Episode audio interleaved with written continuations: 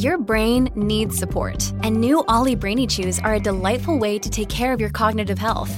Made with scientifically backed ingredients like Thai ginger, L-theanine, and caffeine, Brainy Chews support healthy brain function and help you find your focus, stay chill, or get energized. Be kind to your mind and get these nootropic chews at olly.com. That's O L L Y.com. These statements have not been evaluated by the Food and Drug Administration. This product is not intended to diagnose, treat, cure, or prevent any disease. Hello and welcome to the program UFO Warning. Today's topic 36 alien civilizations in our galaxy. That's correct. Some scientists believe there could be 36 alien civilizations in our galaxy. Now, I found this article from amp.cnn.com.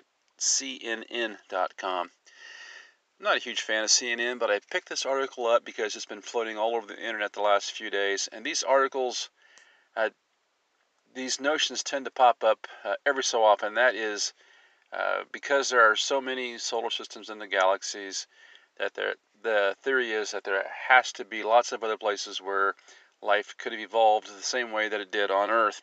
And I want to take a look at this theory and see whether or not it's even possibly true. Now, this article is titled There Could Be 36 Communicating Intelligent Civilizations in Our Galaxy, study says, by Ashley Strickland, CNN. And the article begins it says Earth has proven unique in its ability to host life in the universe so far, leading us to question if we're truly alone. Maybe we're not. Scientists have calculated that there could be a minimum of 36 active communicating intelligent civilizations in our Milky Way galaxy, according to a new study. However, due to time and distance, we may never actually know if they, if they exist or ever existed. The study published Monday in the Astrophysical Journal. The previous calculations along those lines have been based on the Drake equation, which was written by astronomer and astrophysical Frank Drake in 1961. Now, a lot of you have heard of the Drake equation. You're simply dividing the number of habitable places and uh, postulating how many how many of those places would likely um, be somewhere where life could evolve. And that and that I suppose is true as long as you go with the theory that life evolved from a rock because that's basically what evolution is. And it goes on, it says Drake developed an equation which in principle can be used to calculate how many communicating extraterrestrial intelligence or CETI civilizations there may be in the galaxy. The authors wrote in their study. However, many of its terms are unknowable, and other methods must be used to calculate the likely number of communicating civilizations. So, scientists at the University of Nottingham developed their own approach. The key difference between our calculation and previous ones based on the Drake equation is that we make very simple assumptions about how life developed, said study co-author Christopher Conselice, a professor of astrophysics at the University of Nottingham, in an email to CNN. Wow, so I suppose, um, like everything else in today's world, um, everybody gets a, gets a participation trophy. And even the planets that say 25, 35, oh, 50 years ago, back in 1961, would have been deemed uninhabitable by real scientists, now get a participation trophy. Now the case is they've lowered the bars. So let's see what they come up with. one of them is that life forms in a scientific way. That is, if the right conditions are met, then life will form. Now that is a big assumption. This avoids this avoids impossible to answer questions such as what fraction of planets in a habitable zone of a star will form life and what fraction of life will evolve into intelligent life as these are not answerable until we actually detect life which we have not yet done. So instead of assuming that something didn't happen, they assume that it did. This should give you a little insight into what's going on into the scientific community today. And when people come at you with numbers on COVID, when so called scientists come at you with numbers on climate change, which used to be called global warming because the numbers just don't add up, just remember this is the kind of stuff they do. This is how they're fooling around with science, with the scientific method. And you know, there's an old saying garbage in, garbage out. Now it says they developed what they call the astrobiological Copernican principle to establish weak and strong limits in limits on life in the galaxy. These equations include the history of our star form formation in our galaxy and the ages of stars, the metal content of the stars, and the likelihood of stars hosting Earth like planets in their habitable zones where life could form. The habitable zone is the right distance from a star, not too hot, not too cold, where liquid and life as we know it may be possible on the surface of a planet. And let me also assure you that there's a lot more that goes into that habitable zone than temperature. Okay, you have to have the exact you have to have the exact level of gravitational pull. You have to have a lot of things have to go into this thing. And they've really seriously oversimplified it here. Now I did put a couple more uh, links on the Twitter account there. UFO warning. You can get there by going to at warning sub UFO, and I put a couple links on there talking about the uh, Goldilocks uh, theory, the Goldilocks zone, explaining um, what that what that entails. Now the article continues. It says of these factors, habitable zones are critical, but orbiting a quiet, stable star for billions of years may be the most critical. There you go again. Anytime we get into evolution, they have to talk in billions, because if you sat there and told a person that human beings evolved from a rock in a thousand years or a hundred thousand years, they might look at you cross eyed. But if you just make it long enough, if you just make the lie big enough, people can start to imagine that anything could happen. The two astrobiolog- astrobiological Copernican limits are that intelligent life forms in less than 5 billion years, or about 5 billion years, similar to on Earth, where a communicating civilization formed after 4.5 billion years, said co author Tom Westby an assistant professor in University of Nottingham's Faculty of Engineering in a statement. The astrobiological Copernican strong limit is that life must form between 4.5 to 5.5 billion years on Earth, while the weak limit is that a planet takes at least 4 billion years to form life, but it can form any time after that.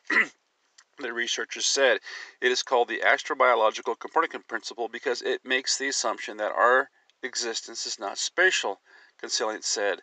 That is, if the conditions in which intelligent life on Earth also develops somewhere else in the galaxy, then intelligent life could develop there in a similar way.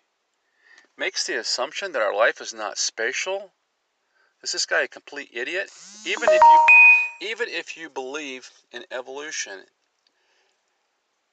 you look you're looking at the entire galaxy here and you're saying there is a maximum of 36 37 civilizations, how on earth could you say that human life is not spatial?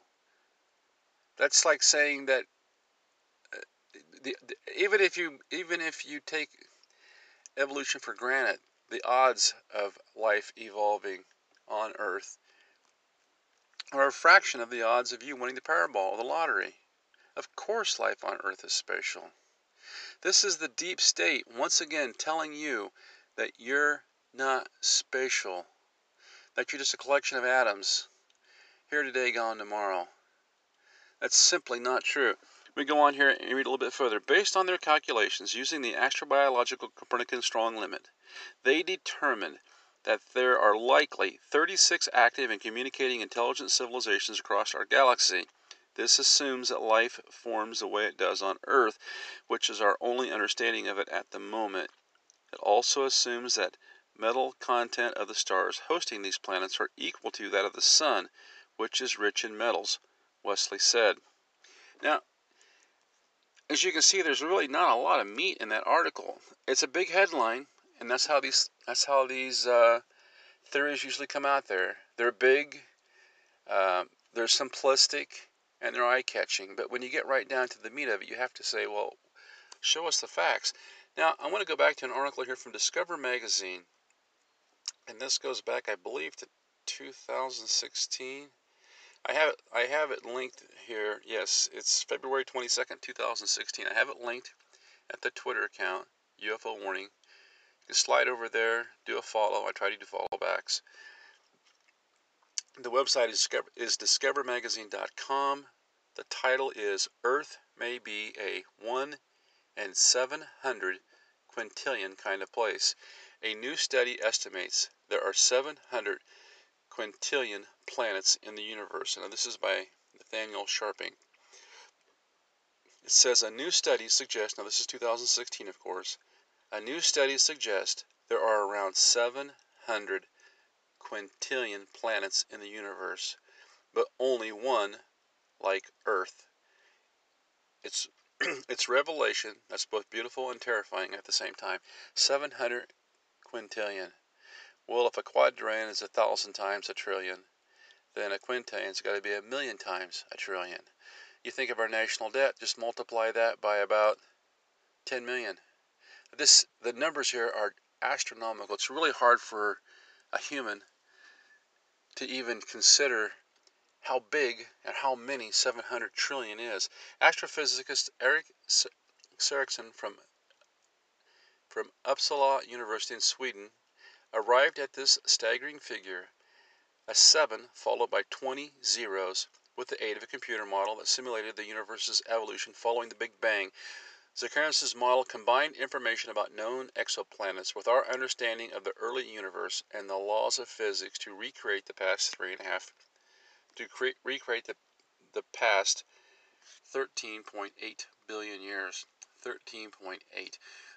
Zackrisson found that Earth appears to have been dealt a fairly lucky hand in a galaxy like the Milky Way, for example. Most of the planets Zackrisson's model generated looked very different than Earth. They were larger, older, and very unlikely to support life. The study can be found on the preprint server at arXiv and has been submitted to the Astrophysical Journal. It says Zackrisson's work suggests an alternative to the community held assumption that planets similar to Earth must exist based on the sheer number of planets out there.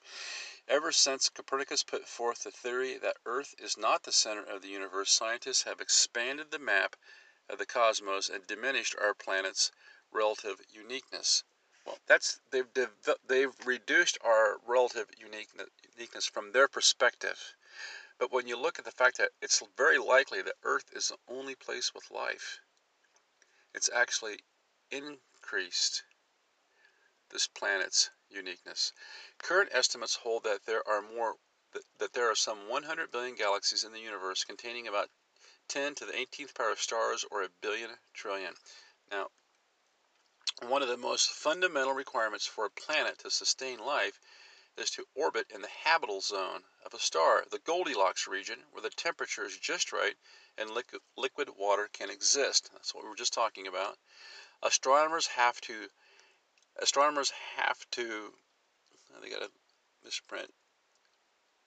Astronomers have to, at this point, discovered around 30 I think what they're trying to say is astronomers up to this point discovered around 30 exoplanets in the habitable zone of stars. Simply extrapolating that figure based on the known number of stars suggests that there should be about 50 billion such planets in the Milky Way alone.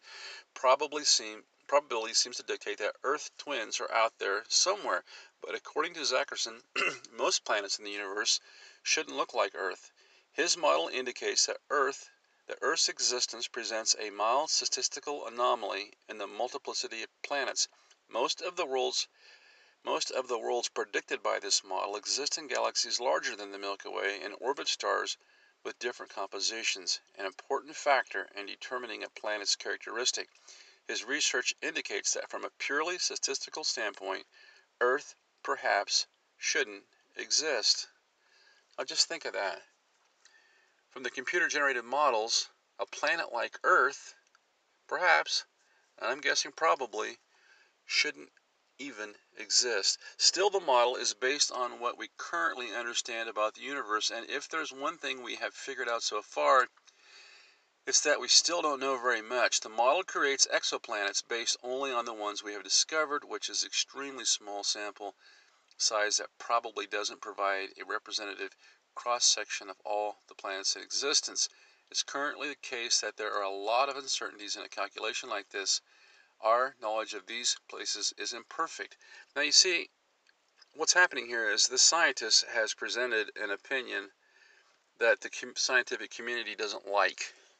He's presented the notion that Earth is unique, possibly, that perhaps there's just no physical way that another planet like Earth or even Earth itself could have been created. There's no way this could have happened by chance. He's saying 1 in 700 quintillion. And you see the reaction here from the scientists is much like the reaction you get from those same people when somebody posts a video of a UFO or maybe a Bigfoot or some other paranormal activity.